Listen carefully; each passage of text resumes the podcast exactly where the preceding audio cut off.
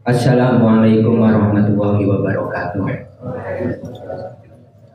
Pengurus LPM Justisia yang saya hormati dan yang saya banggakan, panitia penyelenggara acara ini yang saya hormati dan yang saya banggakan, sahabat-sahabat sekalian wajabala Justisia yang saya hormati dan yang saya banggakan.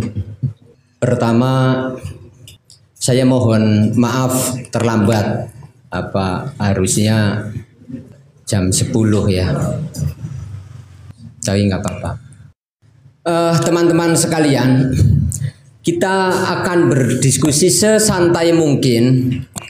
Kita akan bersama-sama memahami tidak hanya di materi saya tapi juga di materi yang lain. Saya berharap teman-teman sesantai mungkin dalam arti kalau misalkan ada yang belum dipahami nanti segera ditanyakan.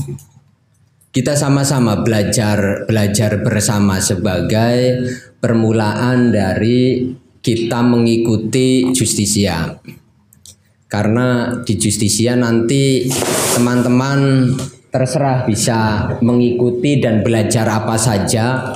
Misal yang suka desain atau karikatur kembangkanlah itu. Yang suka usaha nanti kembangkanlah soal usaha. Yang tentang menulis dan lain-lain kembangkanlah soal itu. Tapi di atas segalanya baik itu desain, baik itu karikatur, baik itu tulisan, semua itu kan media untuk menumpahkan gagasan. Nah, melalui workshop studi Islam ini, saya sangat berharap gagasan kita itu diisi hingga kita kemudian punya nilai, punya cara pandang yang nantinya diwujudkan dalam bentuk media itu, baik berupa gambar, tulisan, video, atau yang lain-lain. Contoh kecil misalkan, kita ingin, kita punya gagasan, kita punya nilai bahwa seseorang itu harus rukun, tidak boleh antara satu dengan yang lain saling bermusuhan. Itu nilai. Lalu dakwah ajakan kita kepada masyarakat akan diwujudkan dalam bentuk apa? Akan diwujudkan kalau kita keahliannya menulis, kita wujudkan dalam bentuk tulisan. Kalau kita sukanya menggambar, maka kerukunan itu bisa diwujudkan dalam bentuk gambar. Bisa karikatur, bisa desain, atau yang lainnya. Dan itu senior-senior kita sudah membuktikan perihal ini. Misal yang di karikatur ada Patolha, kakek yang tarbiyah ya, sekarang di tarbiyah ya, di, di tarbiyah. Juga yang di apa video atau lain-lain banyak. Jadi kita itu dalam rangka mengisi nilai. Oke teman-teman, uh, saya kebagian materi apa tentang Abid Al-Jabiri. Oke, begini teman-teman. Kita akan mengenali salah satu tokoh yang bernama Muhammad Abid Al-Jabiri. Ini tulisan Arabnya seperti ini. Muhammad Abid Al-Jabiri. Ini pemikir besar orang Maroko yang biografinya sudah banyak sekali di internet. Apa nanti kita bisa bisa membaca lahirnya kapan, kemudian wafatnya kapan, terserah mau di hauli, teman-teman mau menyelenggarakan haul tentang Abid Al-Jabiri misalkan atau yang lain-lain silakan nanti bisa dibuka sendiri.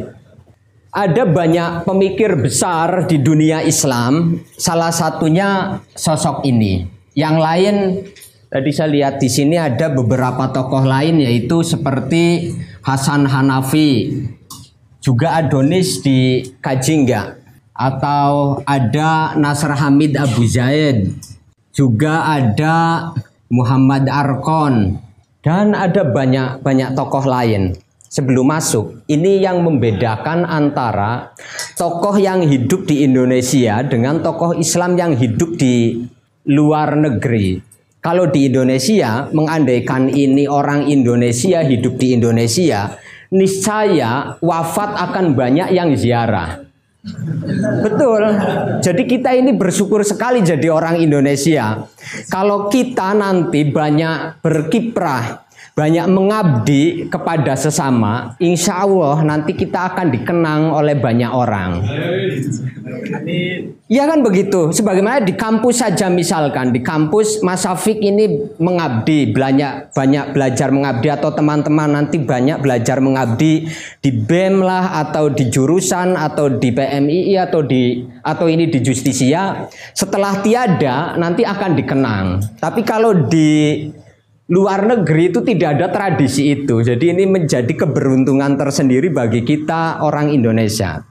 Oke, kita akan memulai tentang Muhammad Abid Al-Jabir ini. Secara umum teman-teman, kenapa ada para pemikir ini? Dunia Islam, dunia Islam dalam hal ini Arab, Arab Islam, ya. Orang-orangnya merasa kehidupannya terjajah merasa kebudayaannya itu tidak lagi bisa berkembang. Yang ada hanya peradaban kebudayaan Eropa, masyarakat barat. Padahal dunia Islam dalam perjalanannya, Islam lahir yang ditandai dengan Nabi Muhammad diutus, kemudian hijrah, mulai di kemudian hari itu dijadikan sebagai penanggalan, yakni Hijriah, dimulai pada abad kedua hingga permulaan tiga Hijriah, di dalam Islam ini ada banyak pemikir. Islam berkembang melalui ilmu pengetahuan. Setelah umat Islam menjajah, mengekspansi kekuasaannya, hingga kemudian ada peradaban Yunani dan lain-lain Persia masuk menjadi banyak ilmu, berkembang banyak ilmu. Ini terus hingga pada abad ke-4 Hijriah. Ini masa yang luar biasa, yang karya-karyanya sampai sekarang bisa kita nikmati. Orang Islam ada yang berpikir tentang kedokteran, ada yang berpikir tentang apa fisika, ada yang berpikir tentang ilmu agama dan lain sebagainya. Orang mana pun bisa diakui keilmuannya jika dia menulis karya dalam bahasa Arab. Imam Ghazali orang Persia yang punya bahasa tersendiri. Tapi kemudian kenapa beliau menulis dengan menggunakan bahasa Arab? Karena tadi bahasa Arab saat itu sebagai bahasa ilmu. Sebagaimana kita sekarang bahasa Inggris sebagai bahasa ilmu bukan lagi bahasa Arab, bukan lagi bahasa Indonesia. Itu menunjukkan saat itu betapa besarnya pengaruh Arab, pengaruh peradaban Arab. Tapi setelah masa ini hingga abad ke-18, 19 hingga sekarang 21, orang-orang Arab ini merasa Kenapa dulu masyarakat Arab memiliki peradaban yang luar biasa gemilangnya, tapi setelah masa ini umat Islam hanya taklid, hanya mengikuti pada pendapat-pendapat yang sudah ada. Di sana sini mengalami banyak kemunduran. Yang ada peradaban Eropa masuk ke sini.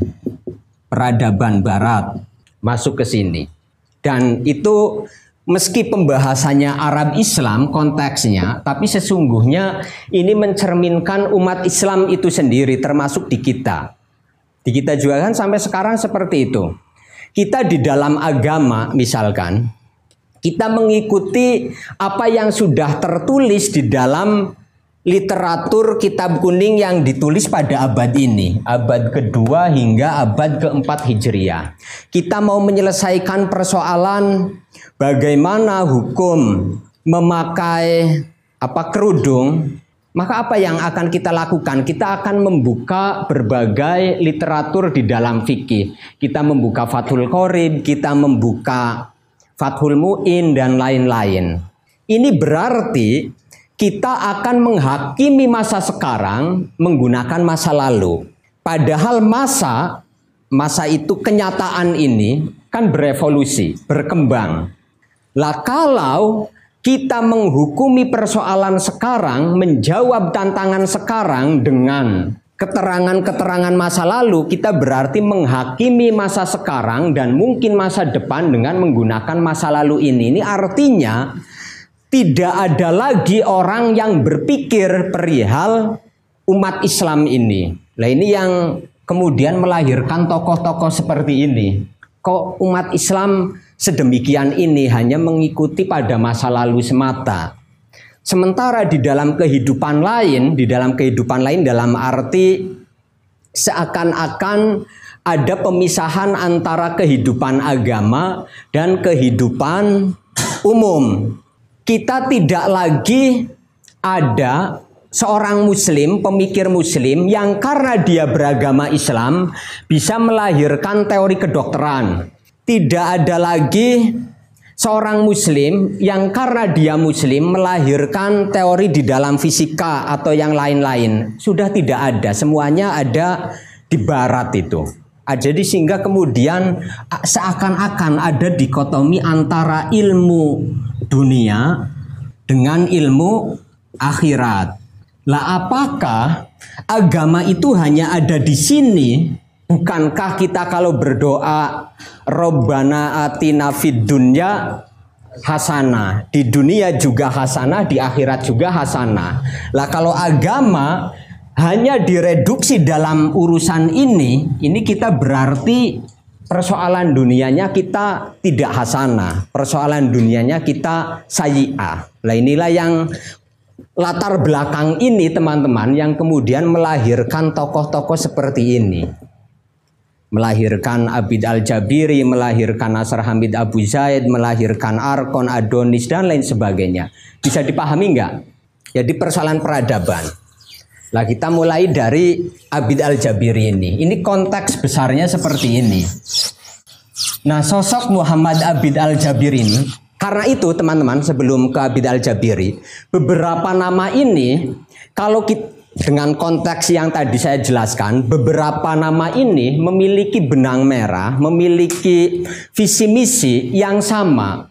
Bahwa pada intinya para pemikir ini, para tokoh ini ingin mengajak umat Islam supaya mandiri di dalam ilmu pengetahuan, di dalam kebudayaan tidak lagi mengikuti peradaban barat, tidak lagi membebek pada peradaban barat melainkan mengikuti ilmu pengetahuan yang dilahirkan dari umat Islam sendiri tapi juga bukan mengikuti masa lalu umat Islam.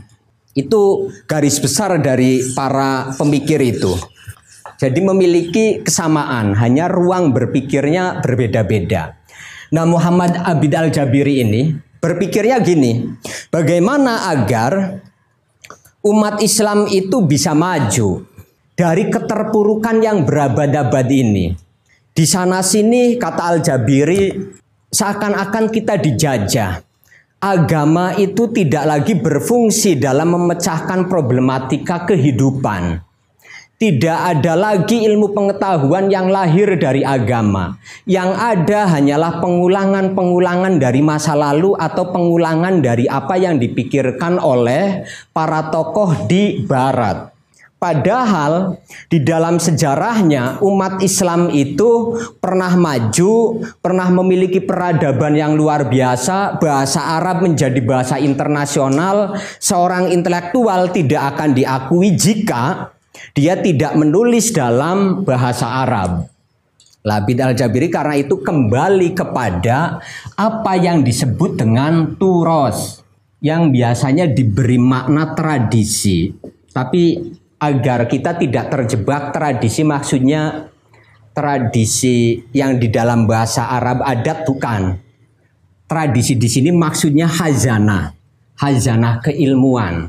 Jadi kata turos di sini artinya warisan, warisan umat Islam masa lampau, kata kata Al-Jabiri, istilahnya menggunakan turos, pertama kita harus melihat tradisi atau khazanah intelektual yang telah diwariskan oleh para tokoh pada masa lampau. Atau kalau kita mau sederhanakan lagi, karya-karya. Karya-karya dalam bidang ilmu pengetahuan baik itu filsafat atau agama misalkan fikih, usul fik atau apalagi tafsir dan lain sebagainya ini semua disebut dengan turos, disebut dengan warisan. Artinya warisan dari para pendahulu. Warisan dari ulama yang hidup pada abad kedua hingga abad keempat atau kelima Hijriah. Itu disebutnya dengan turos. Fathul Qorib itu disebut dengan turos. Apalagi tafsir Jalalain disebut dengan turos. Hazana. Bisa dipahami ya soal makna turos ini. Jadi kembali kepada tradisi, kembali kepada masa lampau. Masa lampau ini disebut dengan turos. Kesimpulan Al-Jabiri teman-teman, singkat saja. Kata Al-Jabiri saat ini, saat ini umat Islam di dalam menyelesaikan problemnya yang tadi saya singgung sedikit terbagi menjadi dua ada yang menyelesaikan problemnya itu dengan kembali kepada masa lampau atau yang disebut dengan fundamentalis. Orang akan ini kalau dalam bidang hukum, orang akan menyelesaikan bagaimana hukum menggunakan jilbab, bagaimana membangun gedung yang sangat tinggi, segala persoalan yang belum ada pada masa lampau, kelompok fundamentalis ini akan mengembalikannya kepada masa lalu. Jadi anggapannya itu masa lalu adalah kebenaran yang akan terus bergulir di masa sekarang hingga masa yang akan datang. Kenapa umat Islam mundur saat ini? Karena dia tidak kembali kepada masa lampau. Anggapan orang fundamentalis. Contoh realnya, misalkan kita melihat ada fenomena tentang orang apa pun persoalannya, maka khilafah solusinya. Khilafah itu kan sebagai sistem dalam lintasan sejarah. Nah ini masa lalu yang akan digunakan untuk menyelesaikan persoalan masa kini. Kenapa umat Islam terpuruk? Karena tidak kembali kepada masa lampau. Itu fundamentalis atau kayak salafi itu bagian dari kelompok-kelompok ini fundamentalis. Salafi kan begitu Apa pun persoalannya harus diselesaikan dengan melihat dalil. Apakah ada keterangannya di dalam Al-Quran atau Sunnah atau tidak? Apakah pernah dipraktikkan oleh para sahabat dan tabiin atau tidak? Jadi ingat fundamental apa fundamentalis ini masa lalu itu sebagai kebenaran yang itu akan digunakan untuk menghakimi atau dijadikan prinsip hidup pada masa sekarang dan masa yang akan datang. Nah umat Islam itu ada yang menyelesaikannya dengan cara seperti ini kata Al-Jabiri. Kemudian yang kedua ada liberalis. Liberal. Yakni melihat kenapa umat Islam tertinggal jauh karena umat Islam terkungkung oleh tradisi. Karena itu semua tradisi perlu dibuang, perlu dilupakan, perlu ditiadakan kita sebagai muslim tidak perlu untuk mengikuti para sahabat, para tabiin, para ulama, semua itu ada masanya tersendiri, semuanya harus dibuang. Itu kata Jabir ini kelompok-kelompok liberal yang terus bagaimana dia dalam menyelesaikannya? Kalau fundamentalis itu kembalinya kepada masa lalu, dalam hal ini Al-Quran, Sunnah, baik itu sunnah sahab, sunnah nabi, sunnah sahabat maupun sunnah tabiin. Kalau liberal kembalinya kepada peradaban barat. Ya sudah apa pun pokoknya yang dari barat diterima, yang dari barat diterima itulah kemajuan.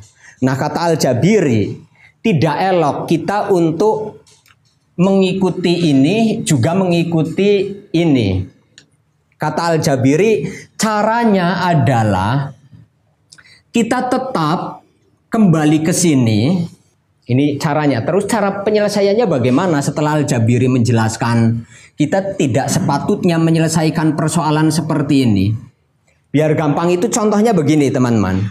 Soal kerudung tadi itu, ini kalau dalam fikihnya ya, biar apa uh, sederhananya begini. Persoalan kerudung, apakah umat Islam itu perlu memakai kerudung atau tidak? Perlu memakai cadar, hijab atau tidak?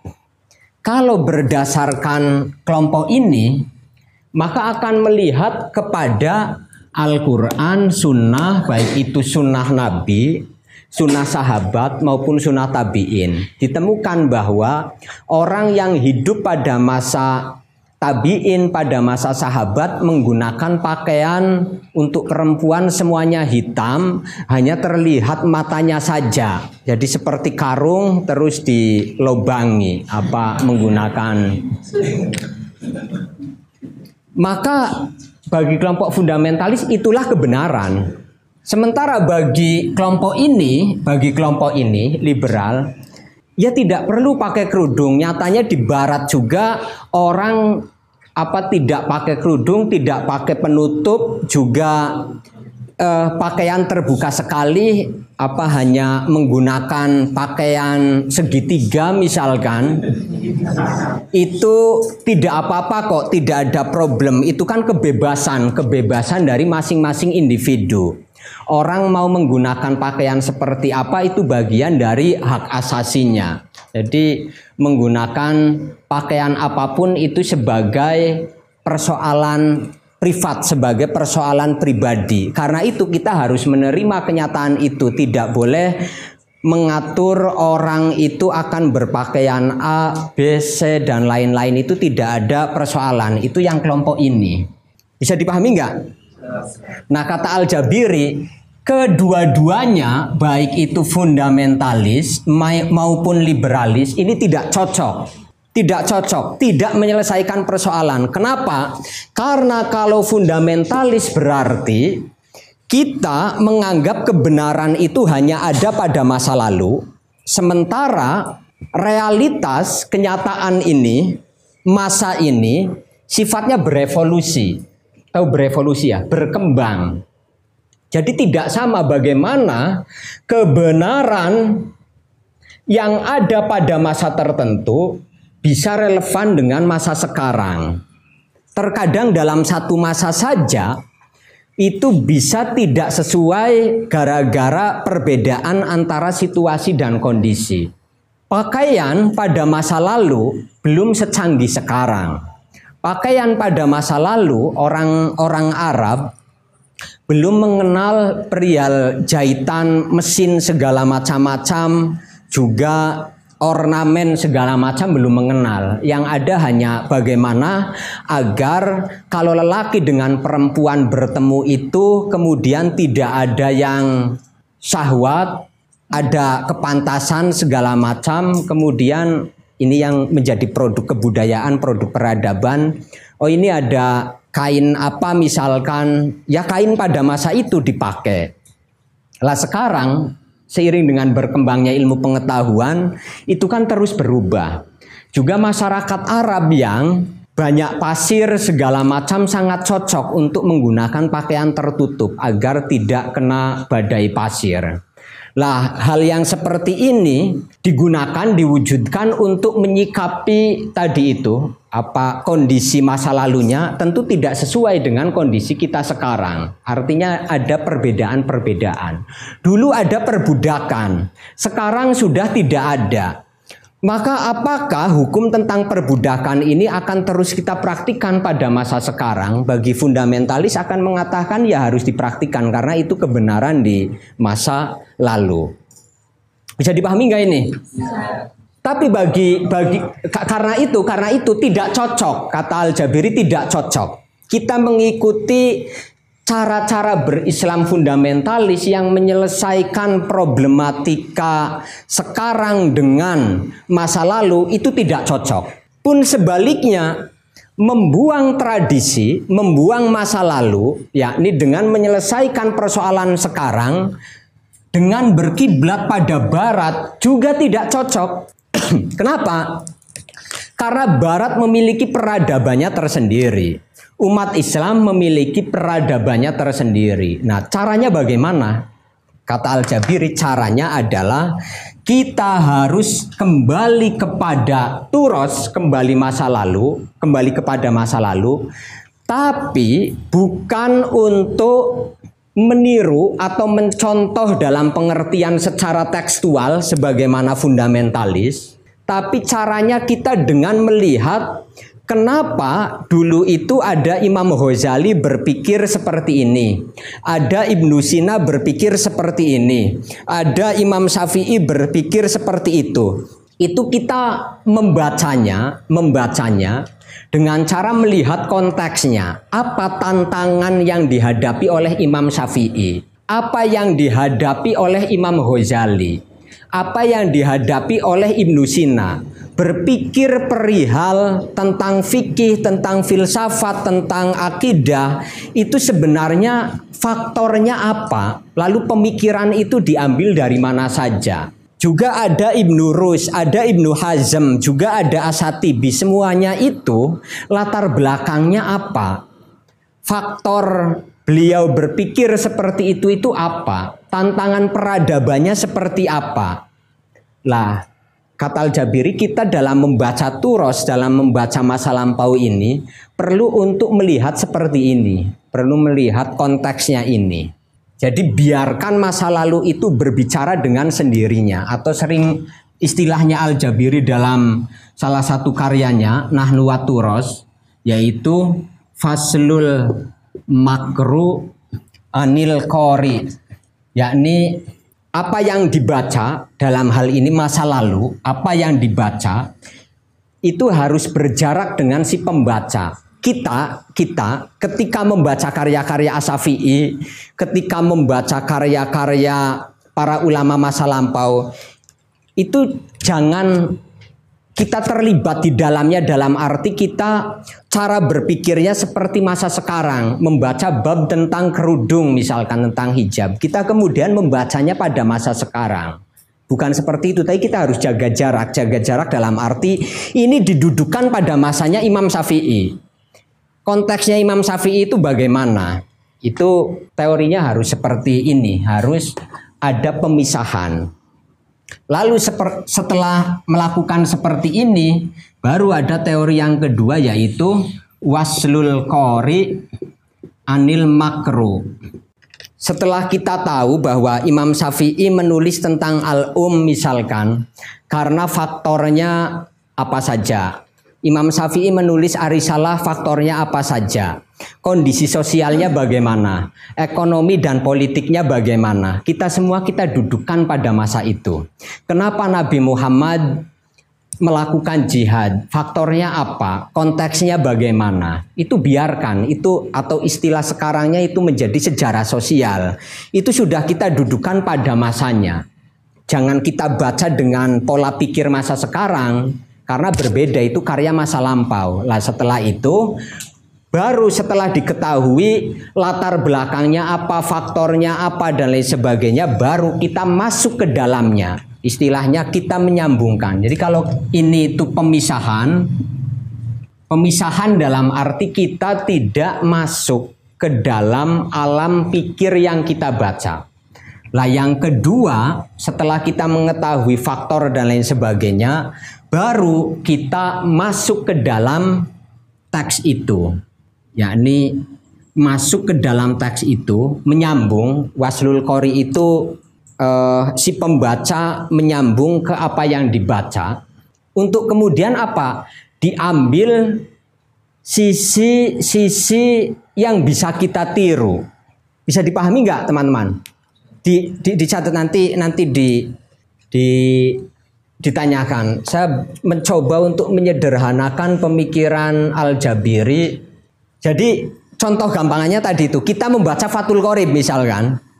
Di dalam Fatul Qorib kita menemukan keterangan-keterangan banyak. Ada bab tentang jihad. Kalau ada orang kafir berada di negaranya sendiri, maka kita sebagai umat Islam hukumnya wajib memeranginya minimal satu tahun. Kan begitu. kitabu ahkamil jihad wa kanal amru bihi fi ahdi Rasulillah ba'dal hijrati fardhu kifayatin wa amma ba'dahu falil kufari halani jihad setelah Nabi Muhammad hijrah hukumnya fardu kifayah setelah Nabi Muhammad wafat orang kafir itu ada dua yang pertama ahaduhuma ayakunu bibiladihim fal jihadu fardu kifayatin alal muslimina fi kulli sanah. Kalau orang kafir berada di negaranya sendiri, maka dalam setiap tahun umat Islam wajib memeranginya. Hukumnya fardu kifayah. Wa idza fa'alahu mang fihi kifayatun sakotol haroju anil bakin. Kalau ada salah satu dari umat Islam yang sudah berperang, maka gugurlah semua kewajibannya. Wasani ayyadhulal kufaru baldatam min biladil muslimin au yang zilu koriban minha fal jihadu fardu ainin alaihim. Kalau orang kafir masuk ke dalam negaranya sendiri, negara Islam atau sudah berada dekat dengan negara Islam, maka perang hukumnya fardu ain. Itu teks ada di dalam Fatul Qorib. Buah kamil jihad. Nah, kita berdasarkan faslul makru anil kori, kita tidak boleh kemudian oh di kanan kiri saya ini ada orang kafir dipahami ada non muslim berarti saya harus setiap tahun eh, bukan setiap tahun saya wajib fardu ain untuk membunuh untuk memerangi mereka. Kita tidak boleh seperti itu karena itu konteksnya sendiri pada masa lampau. Ini yang disebut dengan faslul makru anil kori. Kita memisahkan kita sebagai pembaca, sebagai al-qori memisahkan dengan apa yang dibaca. Memisahkan dalam hal apa? Dalam hal konteks. Jadi kita tidak bisa keterangan Fatul Qorib ini Kemudian kita baca dengan pola pikir sekarang, lalu kita keluar ke simpang lima, ada banyak perempuan putih-putih dari Tionghoa, kemudian kita perangi, kita jadikan amat. Kita jadikan budak seks segala macam seperti seperti ISIS. ISIS kan seperti itu. Coba apa yang dilakukan ISIS? Kalau teman-teman pernah belajar kitab-kitab fikih tadi itu, itu seperti itu perang umat Islam. Ini kita semuanya muslim kita jihad perang. Perempuannya kita jadikan budak. Budak itu luar biasa kerjanya ke sayidnya kita semua jadi sayid mijeti segala macam. Kalau masalam apa punya budak lima misalkan atau sepuluh. Iya itu tinggal ongkang-ongkang uh, kalau capek dipijeti, kalau ada apa bisa bersetubuh segala macam itu itu itu, itu perbudala itu kita tidak boleh membacanya seperti itu kata Al Jabiri. Kita harus ada pemisahan antara subjek dan objek, antara kita sebagai kori, sebagai pembaca dengan sebagai makru apa yang dibaca. Bisa dipahami ya? Lah terus apa? Kita memahaminya bukan hanya teksnya itu, tapi kita memahami konteksnya. Ini Fatul Qorib, kenapa keterangannya seperti ini? Ini itu lahir dalam ruang seperti apa? Dalam kondisi sosial, ekonomi, dan politik seperti apa? Keterangan ini apakah sama dengan keterangan kitab yang lain? Ini hidup pada abad keberapa pada kondisi seperti apa? Jadi sangat luas sekali konteksnya. Kalau di pesantren kita hanya mengambil maknanya saja kan. Seakan-akan itu sebagai kebenaran yang kemudian tinggal kita praktikkan. Lah kalau seperti itu, wah kita bahaya sekali. Hancur dunia ini kalau kita tadi membaca keterangan lalu kita anggap ini kebenaran, kita bisa terjadi seperti itu. Kita keluar dari sini habis baca Fatul Qorib, ada gereja kita perangi, ada iya segala macam. Padahal itu konteksnya sudah berbeda. Nah, Waslul Qori Anil Makru ini kita menyambungkan setelah kita mengetahui latar historis segala macam, kemudian kita masuk ke dalamnya. Masuk ke dalamnya dalam hal apa? Untuk mengambil inti dari konteks itu. Fatul Qorib berpikir seperti itu karena pada masa itu masa yang cukup jauh pernah terjadi peperangan antara umat Islam dengan Kristen, perang salib yang negara kekuasaan saat itu menggunakan nama Islam. Ada kekuasaan Islam yakni Darul Islam, ada kekuasaan non-Islam disebut dengan Darul Kufur karena itu keterangannya seperti itulah. Sekarang sudah tidak ada. Sekarang adanya negara berdasarkan pada nasionalisme. Ada Indonesia, ada Malaysia, bukan berdasarkan ini kekuasaan Islam, ini kekuasaan Kristen kan bukan seperti itu lagi. Lah, dengan kita waslul kori anil makro itu kita kemudian bisa berkesimpulan oh kita berarti alam berpikirnya sudah beda. Karena itu kita perlu merumuskan fikih baru fikih kebangsaan baru yang berdasarkan pada konteks kekinian bukan konteks masa lampau. Ya, ini berdasarkan apa? Berdasarkan pada bahwa sekarang kesepakatan negara-negara itu negara berdiri berdasarkan kesukuan, uh, sorry, berdasarkan apa uh, berbangsa-bangsa itu loh. Maksudnya bahwa teritori Indonesia dari Sabang sampai Merauke, kemudian Malaysia dan lain-lain itu kan di dalamnya ada banyak agama, ada banyak suku ras berdasarkan itu lagi itu kita baru melahirkan sebuah karya tentang hubungan antar umat beragama atau hubungan antar bangsa.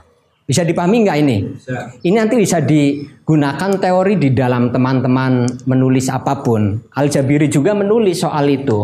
Ada salah satu karyanya tentang negara dan demokrasi. ini ini ini uh, mau lanjut nggak ini masih sedikit sedikit ya.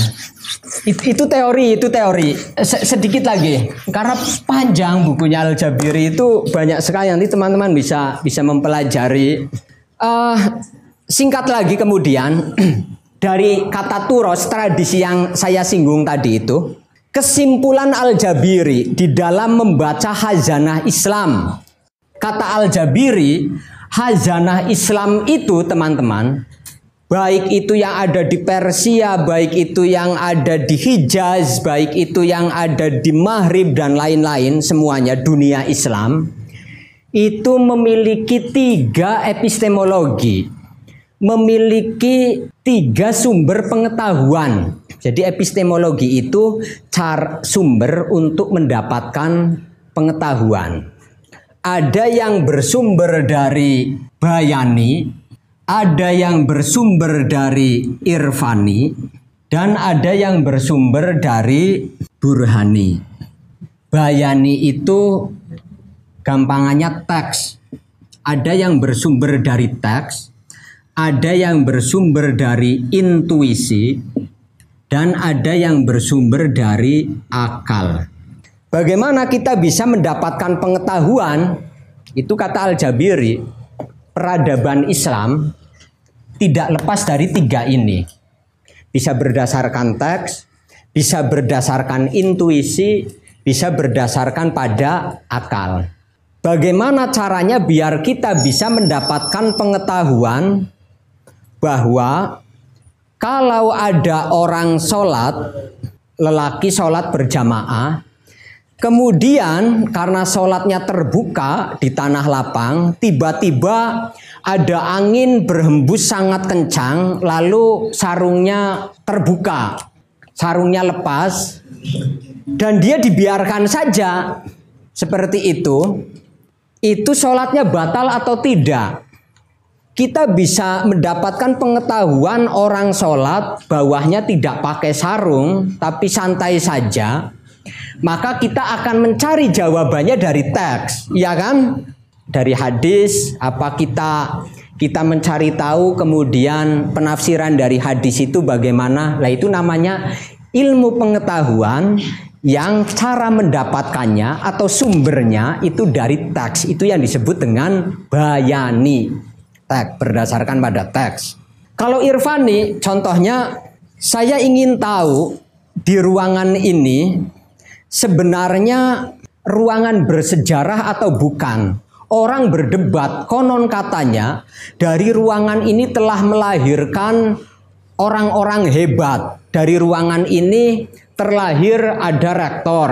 Dari ruangan ini terlahir ada pemikir. Dari ruangan ini terlahir dari politisi. Ada, politisi. Orang berdebat soal itu. Dulu Pak Rektor duduknya di pojok misalkan. Kita berdebat soal itu. Lalu kita ingin tahu yang benar itu mana. Lalu kemudian kita tidur di masjid atau kita istikharah. Setelah istikharah kemudian mimpi di sana teman-teman sedang berada di ruangan ini lalu didatangi oleh rektor. Lalu setelah bangun saya memilih pendapat betul bahwa ruangan ini ruangan bersejarah yang telah melahirkan orang-orang hebat. Itu namanya pengetahuan yang sumbernya dari intuisi. Kan di masyarakat kita juga kan seperti itu kan. Uh, masalah sedang bingung, masalah sudah menjalin hubungan pacaran lima, lima tahun dengan Nela Harisma.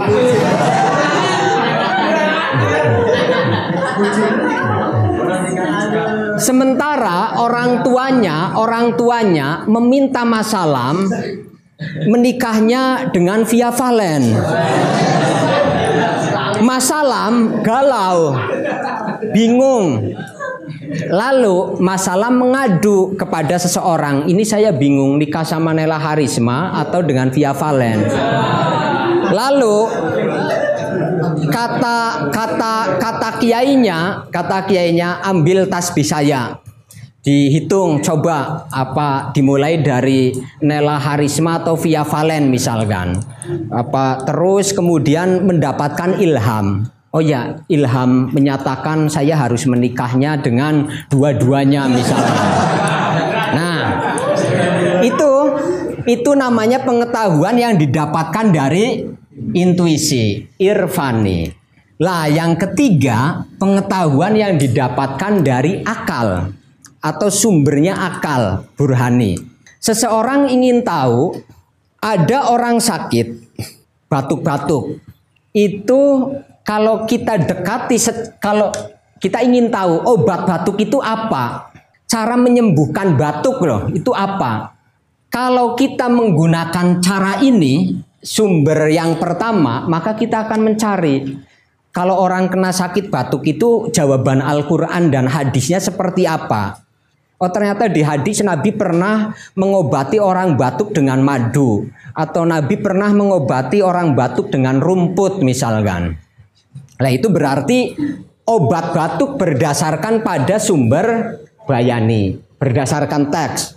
Kita mau mengobati orang batuk, ingin tahu obat batuk itu apa berdasarkan tadi istihoroh atau pertapa itu namanya kemudian didapatlah bahwa batuk untuk mengobati batuk caranya jalan sendirian malam-malam di kuburan tidak menggunakan pakaian nanti bisa sembuh batuknya. Itu namanya pengetahuan pengetahuan didapat dari irfani. Nah, kalau burhani, obat batuk itu apa? Sumbernya dari akal berarti kita kita cari percobaan-percobaan eksperimen. Kalau ada orang batuk, penelitian-penelitian di laboratorium segala macam hingga kemudian menjadi apa obat batuk apa formula 4 4 4 lah ya. Iya atau komik misalkan apalagi?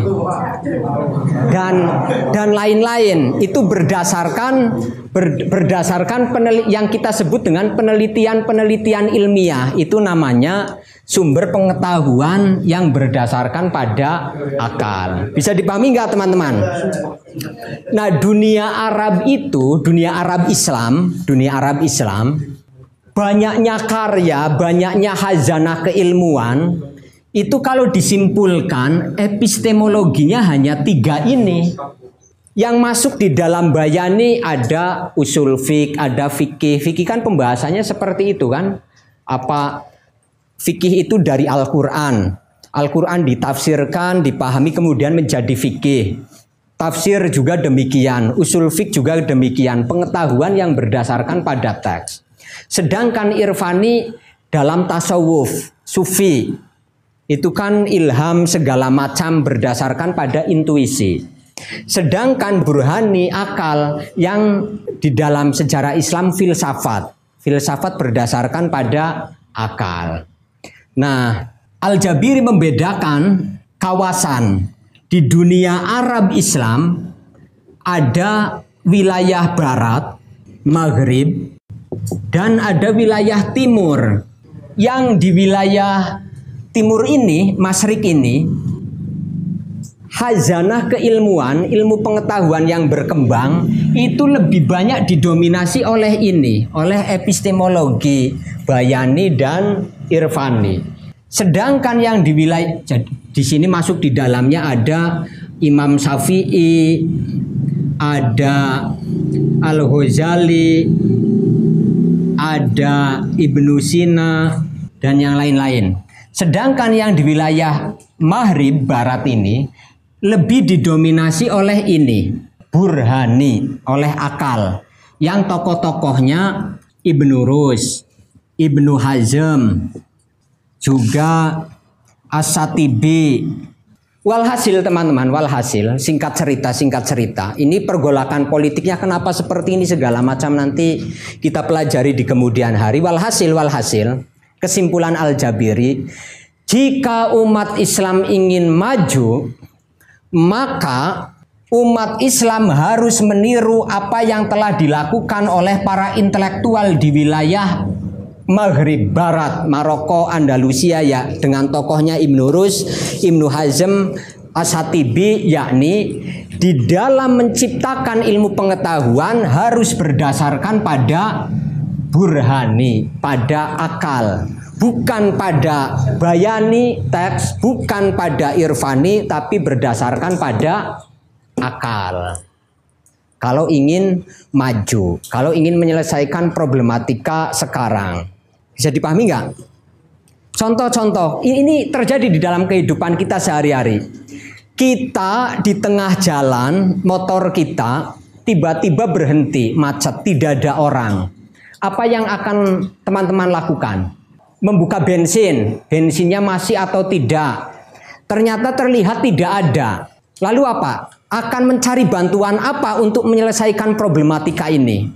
Di antara kita pasti akan ada yang mengingat apa ini saya pernah diberi amalan ini kalau diisi kalau diisi air atau atau dibacakan kulhu atau apa iya kan? Kita ini kan tidak tidak punya latar belakang. Kalau bengkel tahu begitu motor mati misalkan oh ini ada persoalan ini ini ini. Kita kan tidak tahu. Atau laptop lah misalkan komputer kita tidak tahu kan, tapi kalau orang yang tahu laptop kan langsung dibuka. Lah kita misalkan membaca kulhu atau membaca apa segala macam. Tiba-tiba setelah kita membaca kulhu lima kali, motor di starter bisa jalan. Pertanyaannya teman-teman, kira-kira yang menjadikan motor itu bisa jalan karena kita membaca kulhu atau karena ada kesalahan di dalam mesin yang waktu itu kita starter nggak jalan ternyata motornya kurang panas misalkan. Kira-kira apa? Karena kulhu atau karena kita tadi tidak tahu persoalan mesin itu. Nah itu tergantung kita berdasarkan mana. Kata Al-Jabiri itu kan problem kan masalah. Kata Al-Jabiri, kalau kita ingin maju menyelesaikan problem itu, maka kita harus menggunakan ini. Menggunakan ini apa? Motor mati, laptop mati bukan dibacakan kulhu, tapi segera dicari teorinya tentang motor apa itu apa itu loh kalau mati itu bagaimana apakah ada saluran yang konslet kalau laptop apakah ada baterai yang misalkan ini harus berdasarkan ini bukan berdasarkan kemudian tidur di kuburan atau berdasarkan membuka tadi itu tapi harus berdasarkan pada ini. Lah di mas ini Al Jabiri berbicara tentang dunia Arab Islam.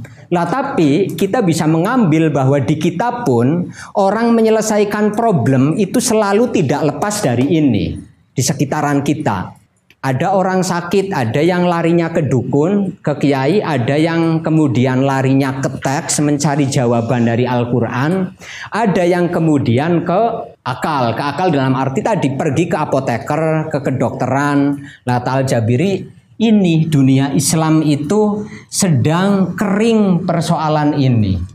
Karena itu yang terjadi adalah kemunduran. Sementara peradaban barat sejak mengenal Ibnu Rus yang mendominasi yang dalam pemikirannya Burhani ini mendominasi maka bisa maju. Apa pun itu dikaji melalui akal. Orang jatuh cinta itu bisa diilmiahkan. Ada namanya psikologi. Ada orang perilakunya misalkan ini mendidik anak biar anak ini bagaimana bagaimana telah diteorikan juga di dalam kedokteran telah diteorikan eksperimen-eksperimen. Nah itu karena itu Barat mengalami kemajuan karena itu dunia Islam pun kata Al-Jabiri kalau ingin bangun dari keterpurukan ini, maka tidak ada cara lain selain kita kembali kepada tradisi keilmuan yang berdasarkan pada epistemologi burhani akal seperti yang dicontohkan oleh Ibnu Rus, Ibnu Hazm dan As-Satibi. Begitu teman-teman, uh, silakan untuk selanjutnya mari kita diskusikan. Ya. Mungkin dari teman-teman ada yang masih bingung ada yang memiliki atau ada yang ingin ditanyakan monggo silakan ditanyakan ya saya tanya sebenarnya dari ketiga-tiganya itu susunan epistemologi yang hierarkinya paling tinggi atau paling bawah itu mana karena begini ya kalau pondok pesantren itu tradisinya kan apa-apa apa pun manusia itu. Hmm. misalkan kiai bilang kamu jangan lakukan ini kalau kamu lakukan ini akan gini gini gini. Padahal kalau itu dirasionalisasikan itu nggak masuk akal. Lakukan ini kok kayak gini katanya dan ketika dilakukan itu pun terjadi dan nggak masuk akal apa yang dilakukan ya gitu kan. Sampai ada penduduk itu mengatakan kaulan robi ma'aruf apa pun pokok manusiai nah itu yang menjadi masalah. Terus kalau dikonteskan dengan yang berani itu apa enggak terjadi masalah jadi orang yang masih berpikiran seperti itu? Silakan ada yang lain. Silakan biar biar gantian ngomong biar gak hanya tukang jamu. Kan biar saya ambil istirahat. Monggo monggo. Ya tapi bisa dipahami nggak teman-teman? Karena ini ini nih cara berpikir seperti ini, ini penting untuk kita menulis atau menelaah. Kayak tadi itu ini ya untuk membaca persoalan ini. Uh, persoalan tradisi di di kita misalkan tadi itu kita itu kita punya problem lalu kita akan manut kepada kiai atau man, sementara cara manut kepada kiai itu jika dirasionalkan akan bertentangan kita bagaimana atau bahasa singkatnya ada pertentangan antara Bayani dengan Burhani atau pertentangan ketiganya, maka yang harus didahulukan mana? Kita sakit, kita sakit. Kata dokter tidak boleh terkena air. Sementara kita sowan ke kiai, kata kiainya berdasarkan kita sowan kedua kiai. Kiai A mengatakan ini apa obatmu itu harus berendam di dalam kolam renang selama satu jam? Berdasarkan pada bayani. Teks ada keterangan ini loh. Saya menemukan keterangan dalam arti dalam Al-Quran. Misalkan ada penjelasan seperti ini kita soal ke Kiai B ini obatmu itu harus disiram air yang ada bunganya misalkan sementara kata dokter penyakitmu itu kalau kena air akan berbahaya maka mana yang akan didahulukan?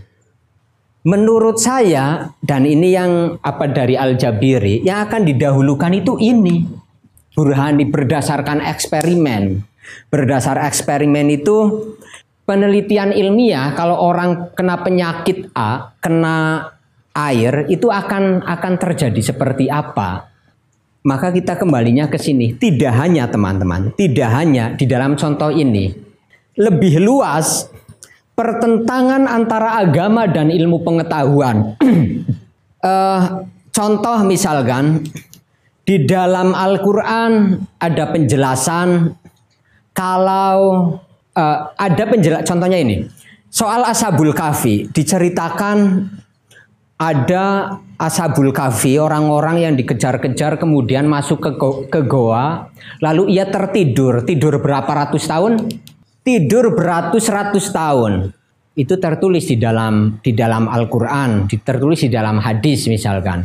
Lalu ada penelitian penelitian ilmiah yang berdasarkan eksperimen segala macam itu menyimpulkan tidak mungkin ada manusia dalam sejarah bisa hidup ratusan tahun. Usia manusia maksimal sekian, hidup misalkan hanya sekian. Lalu bagaimana pertentangan antara bayani dengan burhani? Maka harus ini harus berdasarkan burhani. Lalu pertanyaannya, loh kalau demikian, kalau demikian berarti agama salah, berarti Al-Qur'an salah. Yang benar itu akal. Tidak juga kata Ibnu Rus. Tidak bisa dipertentangkan.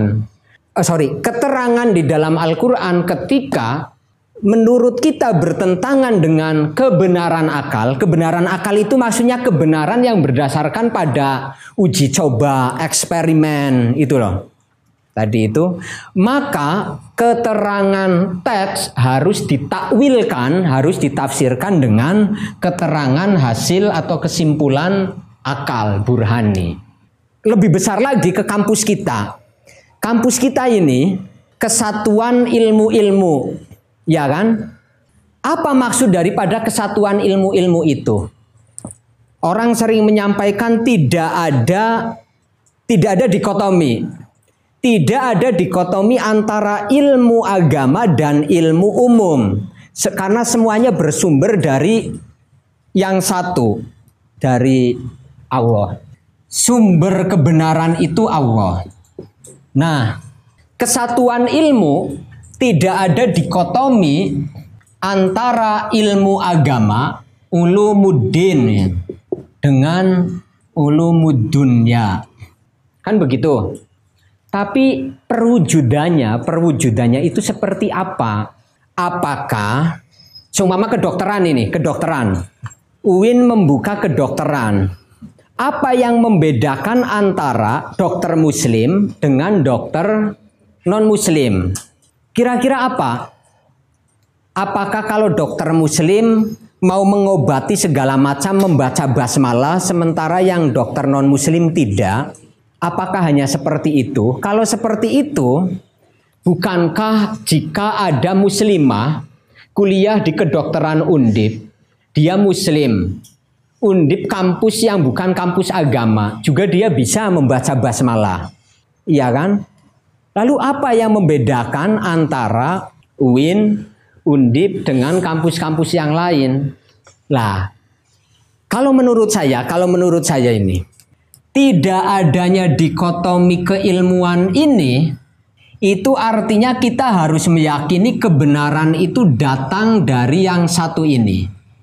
Kebenaran dari dari Allah ini entah itu perwujudannya, perwujudannya, entah itu kemudian hasilnya datang dari kafir atau bukan, muslim atau bukan, selama itu benar dalam pengertian benar burhani, benar dalam pengertian telah melalui uji coba segala macam, maka itulah kebenaran, maka itulah kesatuan ilmu. Referensinya bisa dibaca di dalam Ibn Rus, saya bawa kitabnya ini. Saya dulu pernah ngaji ini apa faslul makol namanya itu. Jadi tidak ada dua kebenaran, yang ada satu kebenaran meski itu datang dari orang kafir sekalipun. Ibn Rus mencontohkan di dalam filsafat. Kita uh, filsafat itu kan berbicara tentang ada dan tidak ada. Orang-orang terdahulu, orang-orang terdahulu dalam arti para filsuf Yunani sudah berpikir tentang ada. Ada itu apa? Kata Ibn Nurus, jika itu sudah dipikirkan oleh orang-orang lama dan itu telah melalui uji coba yang luar biasa berdasarkan burhani. Ngapain kita susah-susah untuk memikirkan tentang ada berdasarkan bayani ataupun irfani, ya sudah kita ikuti saja apa dari mereka itu yang berdasarkan pada burhani meski dia bukan muslim. Coba kita apa contoh-contoh lain, kasus lain. Ini, ini terjadi di sekitaran kita ini. Terjadi di sekitaran kita bahkan dalam aktivitas kita sehari-hari untuk untuk tadi itu menyikapi menyikapi kehidupan. Ada yang takut penampakan enggak di kelas ini? Kita misalkan malam-malam mau ke kuburan sendirian. Kita takut enggak? Kalau kita takut, kita cara berpikirnya masih diliputi dua ini ini anu ya pengalaman yang saya rasakan dulu saya sebelum mengenal teori-teori seperti ini saya juga takut Sumama sendirian apa jalan lewat ke makam khawatir nanti tiba-tiba ada yang manggil atau ada putih-putih segala macam. Itu kita cara berpikirnya masih ini. Belum ke sini. Kalau kita berpikirnya ke sini, jin itu ada. Jin itu ada, di dalam Al-Quran, kebenaran Al-Quran disampaikan bahwa itu kan masuk pada gaib kan. Bil hoib, ya enggak? Yuk minuna bil hoib. Hoib itu kan artinya tidak ada, tidak kelihatan, sorry. Hoib itu artinya tidak kelihatan. Ada tapi tidak kelihatan. Lah kalau kita kemudian ada jin, ada penampakan, berarti kita bertentangan dengan Al-Quran dong. Al-Quran itu kan goib kan. Kenapa itu hadir? Hoib itu ada tapi tidak kelihatan. Kalau hadir ada kelihatan. Nah, tapi kita kenapa perasaan kita, masyarakat kita selalu diliputi persoalan itu? Karena kita terbelenggu oleh ini. Irfani dan Bayani apa kita masih kita masih meyakini ada orang yang bisa berkomunikasi dengan jin ini itu segala macam. Kalau kita berpikirnya keburhani, ada ilmu psikologi bahwa orang itu alam bawah sadar kita ini, alam bawah sadar itu kita yang kita tidak merasakan masuknya dari mana karena kita hidup di lingkungan yang seperti itu sehingga secara tidak sadar alam bawah sadar kita itu terasuki juga bahwa kalau tempat gelap sepi maka dan kita sendirian maka itu akan ada jin. Tapi kalau kita lawan jenis maka itu bagi orang yang pacaran disenangi kan. Kalau kita sendirian maka akan ada penampakan segala macam. Itu alam bawah sadar kita. Padahal secara psikologi, ketika alam bawah sadar kita seperti itu, kita lewat di tempat yang gelap, sepi, ada plastik terbang warna putih. Itu yang tampak di kita bukan plastik. Tapi kuntilanak terbang. Makanya, makanya orang di cerita-cerita di sekitaran kita, orang yang menjumpai seperti itu pasti sendirian. Tidak bisa dibuktikan. Ini yang namanya tidak bisa diburhanikan. Kalau memang benar dia ada penampakan atau di makam itu kalau malam ada tadi penampakan, semestinya bisa di tampakkan, bisa diburhanikan. Nyatanya tidak, dia selalu sendirian. Berarti itu kan hanya gangguan psikologi. Ya seperti kita, kita kan sering kita di sini karena biasanya biasanya kalau acara seperti ini itu ada padekan misalkan. Lalu padekan tidak hadir tapi karena alam bawah sadar kita tadi itu Alam bawah sadar itu artinya kita tidak menyadari tapi itu ada di dalam diri kita. Kita tidak menyadari biasanya itu karena sudah terpatri sehingga ada tukang kebun lewat kemudian wah ada padekan misalkan. Padahal setelah kita cerita ada padekan kita masuk semuanya tertib mana setelah semuanya keluar untuk membuktikan ternyata bukan padekan tapi Pak Ali Sadikin misalkan apa TU-nya lah itu kan namanya pemikiran kita masih terbelenggu ini ketika dibuktikan tidak ada. Karena itu menurut saya walhasil jika ketiganya bertentangan maka ya ini harus dimenangkan pada burhani pada akal. Bisa dipahami nggak ini? Itu bisa kita praktikkan di dalam banyak hal. Bisa kita praktikkan di dalam banyak hal. Silahkan. Ya. Kalau saya melihat penjelasan tadi kan ternyata dari bayang Irfani dan Burhani masih terdapat semacam dikotomi. Hmm. jika nanti ada pertentangan maka Burhani harus didahulukan. Apakah tidak ada semacam konsep misalkan santet itu kan tidak kelihatan. Doa juga tidak kelihatan. Kenapa kemudian tidak ada orang yang uh, menggabungkan keduanya Irfani dan Burani oke sampai tidak kelihatan. Tapi nanti kan efeknya bisa dilihat. Artinya ada penelitian yang mengatakan oh, nanti efek dari paku sate di dalam perut manusia apa? Atau efek dari kembang tujuh rupa atau tanah kuburan? Berapa kilometer bisa dikirimkan lewat satelit kan artinya seharusnya. Jika oke lah walaupun bentuknya tidak kelihatan tapi efeknya bisa terlihat. Itu kan bisa dimasukkan dalam burani tanpa mendikotomikan irfaninya kan seperti itu hmm. seperti juga Imam Ghazali yang uh, mengarang Minhajul Abidin dalam permasalahan tasawuf itu ternyata banyak sekali sistematisnya. Hmm. Artinya walaupun tasawuf itu irfani, tapi karena saking sistematisnya artinya ada banyak metode berani yang digunakan dalam caranya mengajar itu atau ya itu. Hmm. Oke. Okay. Uh, kalau saya bisa menangkap berarti dari pola pemecah masalah dari Ikhwan Ibn ini dalam agama tentu semua masalah bisa dipecahkan semua uh, dalam agama ada yang dipecahkan ketika bertentangan maka kita mengambil yang berani hmm. lalu bagaimana jika kita menanggapi orang bahwa dan jika itu tidak masuk akal maka jangan dimasukkan ke dalam akal masukkan ke dalam hati kita cukup mengimani saja karena uh, itu bukan wilayah kamu. Bagaimana kita menanggapi orang yang seperti itu? Oke. Okay. Ya, uh, yang pertama teman-teman, gini, maksud maks ini bukan dikotomi namanya, tapi kategori ya. Ada kategori bayani dan ada ada kategori irfani dan ada kategori burhani. Kita ambil satu contoh misalkan soal doa ini. Kita ingin mengetahui atau bisa menyelesaikan UAS. Kita mau UAS, UAS ujian akhir ya, bukan UAS Ustadz Abdi Somad. Mau mengetahui, mau ma kita punya problem, namanya kita mus kita punya masalah, kita punya masalah, kita akan UAS agar kita bisa menyelesaikan UAS. Berdasarkan kategori ini, maka apa yang akan kita lakukan? Belajar. Ya enggak? Berdasarkan kategori ini, maka apa yang akan kita lakukan? Berdoa atau tidur di masjid atau istikharah.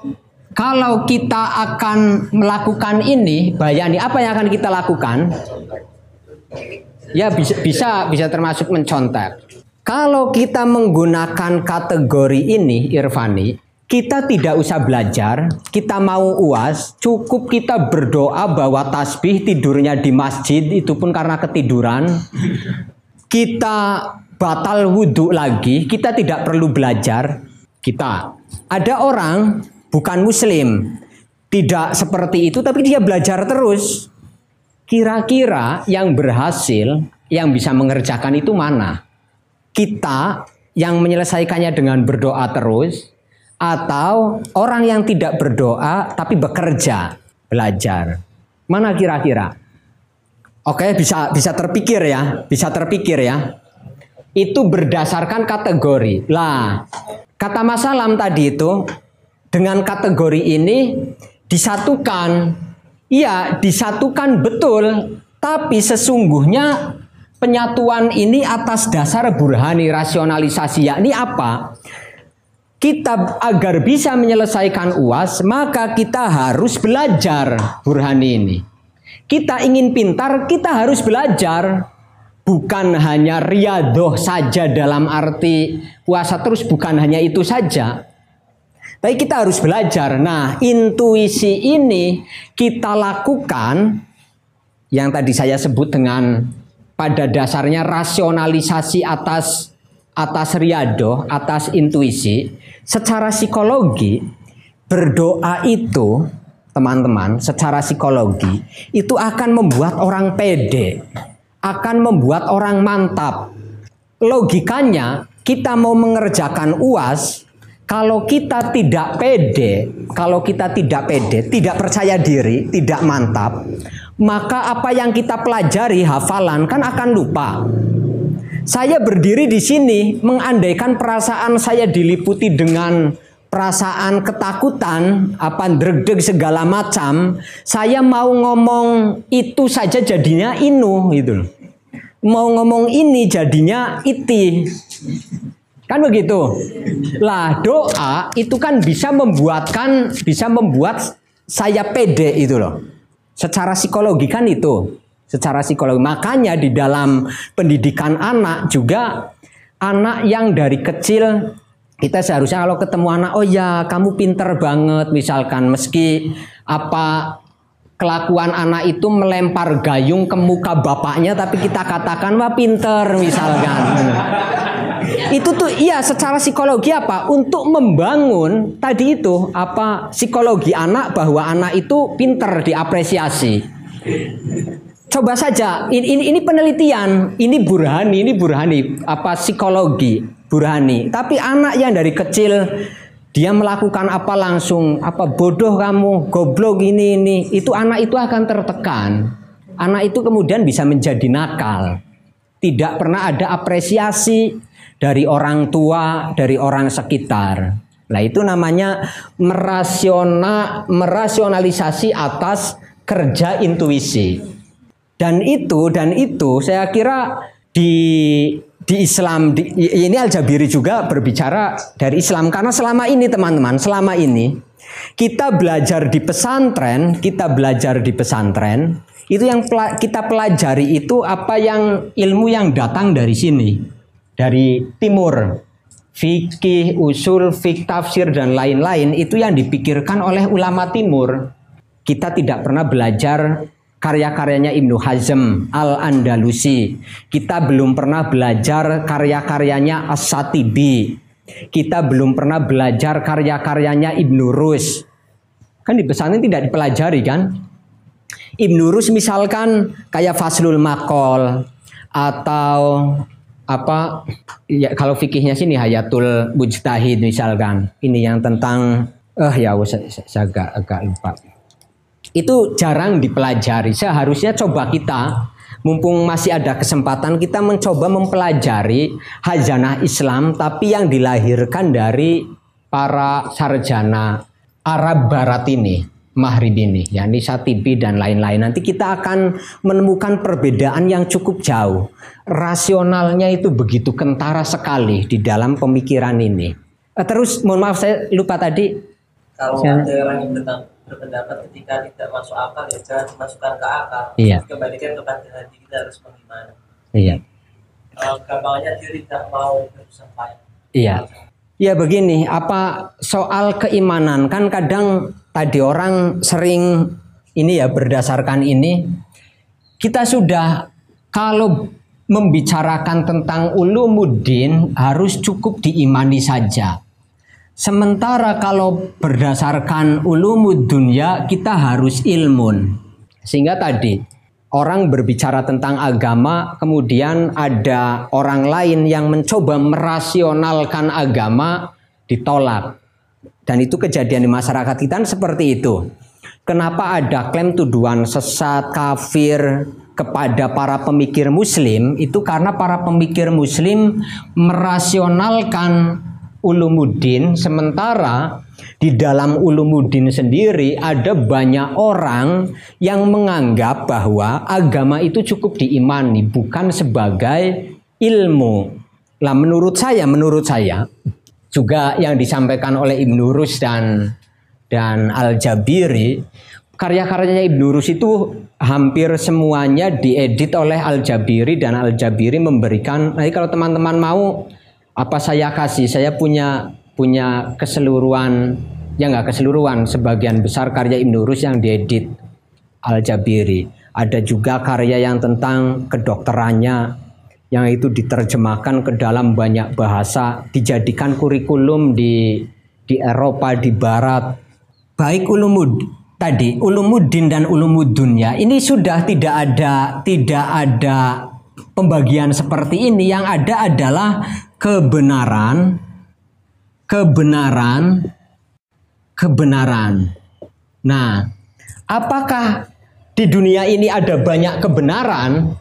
Jawaban Ibnu Rus, tidak ada banyak kebenaran. Kebenaran itu hanya satu. Antara satu antara satu kebenaran dengan kebenaran yang lain tidak saling bertentangan tapi saling melengkapi, membentuk satu kebenaran. Artinya begini sederhananya. Satu ilmu itu. Eh, contohnya apa? Orang sering memisahkan ini kebenaran agama. Coba coba contohkan Mas, apa? Contoh dalam kehidupan kita sehari-hari atau apa yang itu soal cukup diimani bukan diakali. Kerusakan alam.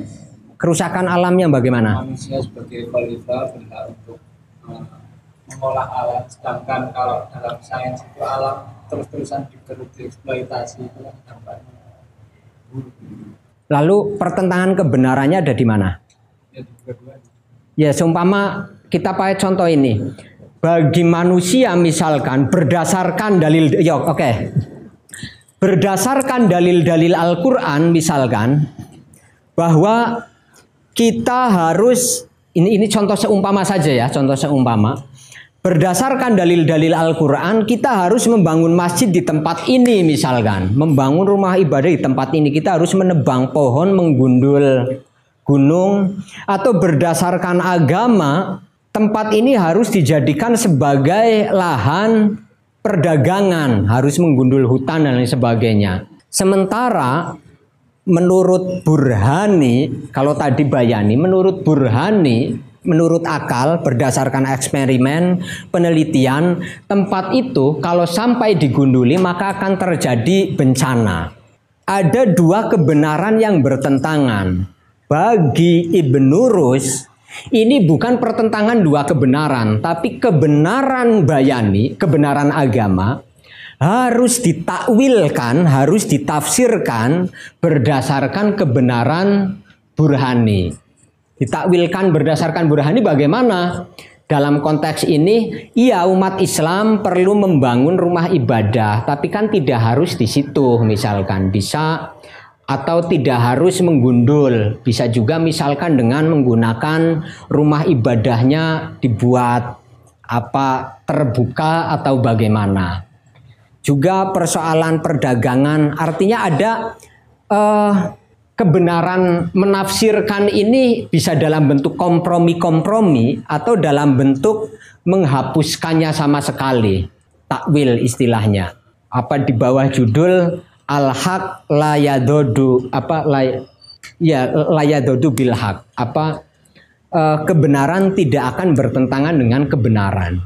Walhasil ini juga soal ulumuddin dan ulumudunya ini kita tidak bisa tidak bisa mengkategorikan ini masuk ilmu agama, ini masuk ilmu dunia tidak bisa seperti itu. Semuanya adalah puncaknya adalah ilmu Allah, ilmunya Allah, kebenaran tunggal. Makanya tadi di awal uh, sorry saya, saya di awal soal doa tadi itu. Makanya di agama hasanah fid dunya juga hasanah fil akhirah, ya kan? Itu artinya kebenaran tunggal. Bisa dipahami nggak teman-teman? Uh, sudah habis? Nggak bingung, bingung. Ya, ya nanti kalau kalau bingung kita di kemudian hari kita diskusikan pelan-pelan. Iya, ya, gimana?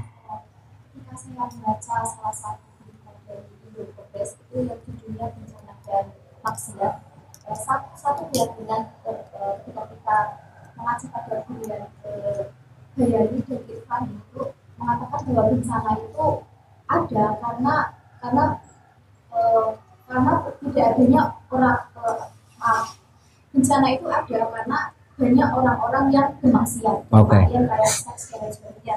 Hal itu. Hmm. Kemudian sedangkan kita kalau dikaji dengan detail itu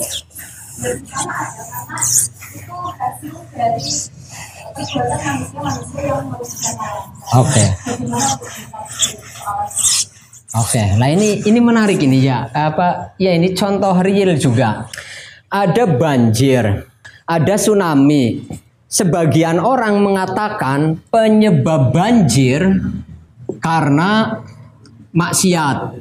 Sebagian orang. Lalu sebagian orang ini ini menganggap sebagai kebenaran. Tapi nggak usah ke kebenaran dulu ini ini ini apa yang terjadi di masyarakat kita ya. Kalau maksiat bisa menyebabkan bencana. Ini terserah kita mau mengkategorikannya ini agama atau atau apa. Pokoknya ada sebagian orang mengatakan seperti ini. Yang kedua, tindakan manusia dalam arti merusak lingkungan, merusak lingkungan bisa mengakibatkan bencana. Teman-teman pilih yang mana? Berdasarkan bayani, berdasarkan bayani bisa bisa saja akan ini. Bayani itu biasanya maksudnya berdasarkan pada Al-Qur'an, berdasarkan pada teks, orang sering menghubungkan dengan umat si- siapa? Sodom itu Lut ya atau Nuh ya, Nabi Nuh juga. Karena kaumnya banyak yang maksiat segala macam kemudian diazab. Tapi persoalannya apakah betul? Ini berdasarkan bayani. Berdasarkan akal tidak bahwa orang bermaksiat tidak berakibat atau namanya hukum kausalitas. Orang melakukan maksiat tidak pasti akan terjadi bencana. Yang pasti akan terjadi bencana berdasarkan akal ini berdasarkan burhani merusak lingkungan akan menyebabkan bencana. Nah, kita ini kenapa di justisia itu perlu ada materi-materi seperti ini, mendiskusikan seperti ini. Tugas kita begini, orang dulu dalam berdakwah agar masyarakat itu kelakuannya baik segala macam, maka sering kali ditakut-takuti ingdar, ditakut-takutinya bagaimana? Jangan pada melakukan maksiat, jangan pada zina, jangan pada minum segala macam. Nanti kalau melakukan tindakan seperti ini akan terjadi bencana. Kita akan di apa hanguskan, akan ditelan bumi, diganti oleh umat yang baik-baik misalkan. Sehingga kemudian maksiat ini dijadi- dijadikan sebagai sebab yang melahirkan akibat banjir atau bencana. Lah kita yang tadi sudah menemukan berbagai bukti berdasarkan burhani kajian-kajian ilmiah para pakar bencana terjadi karena ada kerusakan lingkungan. Tugas kita adalah orang yang tidak mendikotomi antara ilmu agama dan ilmu dunia karena bagi kita kebenaran hanya ada satu. Kita dalam bab bencana perlu merevisi pengertian tentang maksiat yang sebag yang bisa mengakibatkan bencana. Jadi orang membuang sampah sembarangan, orang menebang pohon yang itu bisa terjadi kerusakan segala macam. Itulah definisi dari maksiat di dalam bab bencana. Kan menarik. Ini tugas kita. Saya itu gini, apa membayangkan sek- sekarang untuk saat ini saya merasa agama itu hanya hadir ketika kita berada di masjid atau ketika kita berada di musola atau ketika kita sholat. Iya kan? Itu kita baru. Seakan-akan inilah saya orang yang beragama. Tapi ketika kita keluar dari masjid atau kita tidak sholat segala macam, itu kita tidak lagi beragama. Kita ke pasar segala macam, semuanya ilmu telah disediakan. Nah itu ya itulah yang tadi kata Al Jabiri kita ini sebagai Muslim terpuruk karena tadi agama hanya ditafsirkan pada hal-hal seperti ini. Tidak kemudian membangun peradaban berdasarkan pada agama. Caranya bagaimana? Ini contoh kecilnya kita merevisi maksiat. Jadi pengajian-pengajian atau khutbah atau kita misalkan mau menulis itu begitu bahwa sepuluh dosa besar satu tadi menebang pohon yang bukan ini apa yang itu bisa menyebabkan kerusakan. Dua menggundul gunung untuk membangun ini. Itu pengertian dari dari maksiat ancaman dalam bab, bab bencana. Lah pertanyaannya kemudian apakah apakah keterangan-keterangan tentang maksiat bisa menyebabkan bencana ini salah? Kita berarti wah ini berarti kita tidak mengikuti ulama masa lampau ini lah Al Jabiri tadi teorinya, um, sorry metodenya sudah memberikan dalam membaca karya kita perlu ada faslul kori, sorry faslul makru anil kori, lalu waslul kori anil makru. Ya ini pertama kita membaca keterangan itu, itu kita harus melihat konteksnya, harus melihat peradabannya. Oh peradabannya itu tadi untuk menghentikan seseorang berbuat maksiat berbuat apa itu caranya ditakut-takuti. Ditakut-takuti ini kalau semuanya seperti ini terus gedung ini akan roboh ini. Masyarakatnya masih percaya dengan ungkapan-ungkapan seperti itu. Lah kita harus ditafsirkan seperti itu untuk kemudian oh, tujuan merumuskan maksiat seperti ini. Kita yang hidup dalam kondisi berbeda maka akan merumuskan maksiat dalam bentuk yang lain. Uh, bisa dipahami nggak teman-teman? Uh, tadi apa terakhir? Saya, saya ingin ya, ya itu apa? Uh, so, soal jadi mendudukan mendudukan karya pada tempatnya untuk kemudian kita kita ambil tadi itu. Apa satu saya, saya lupa. Oke begitu teman-teman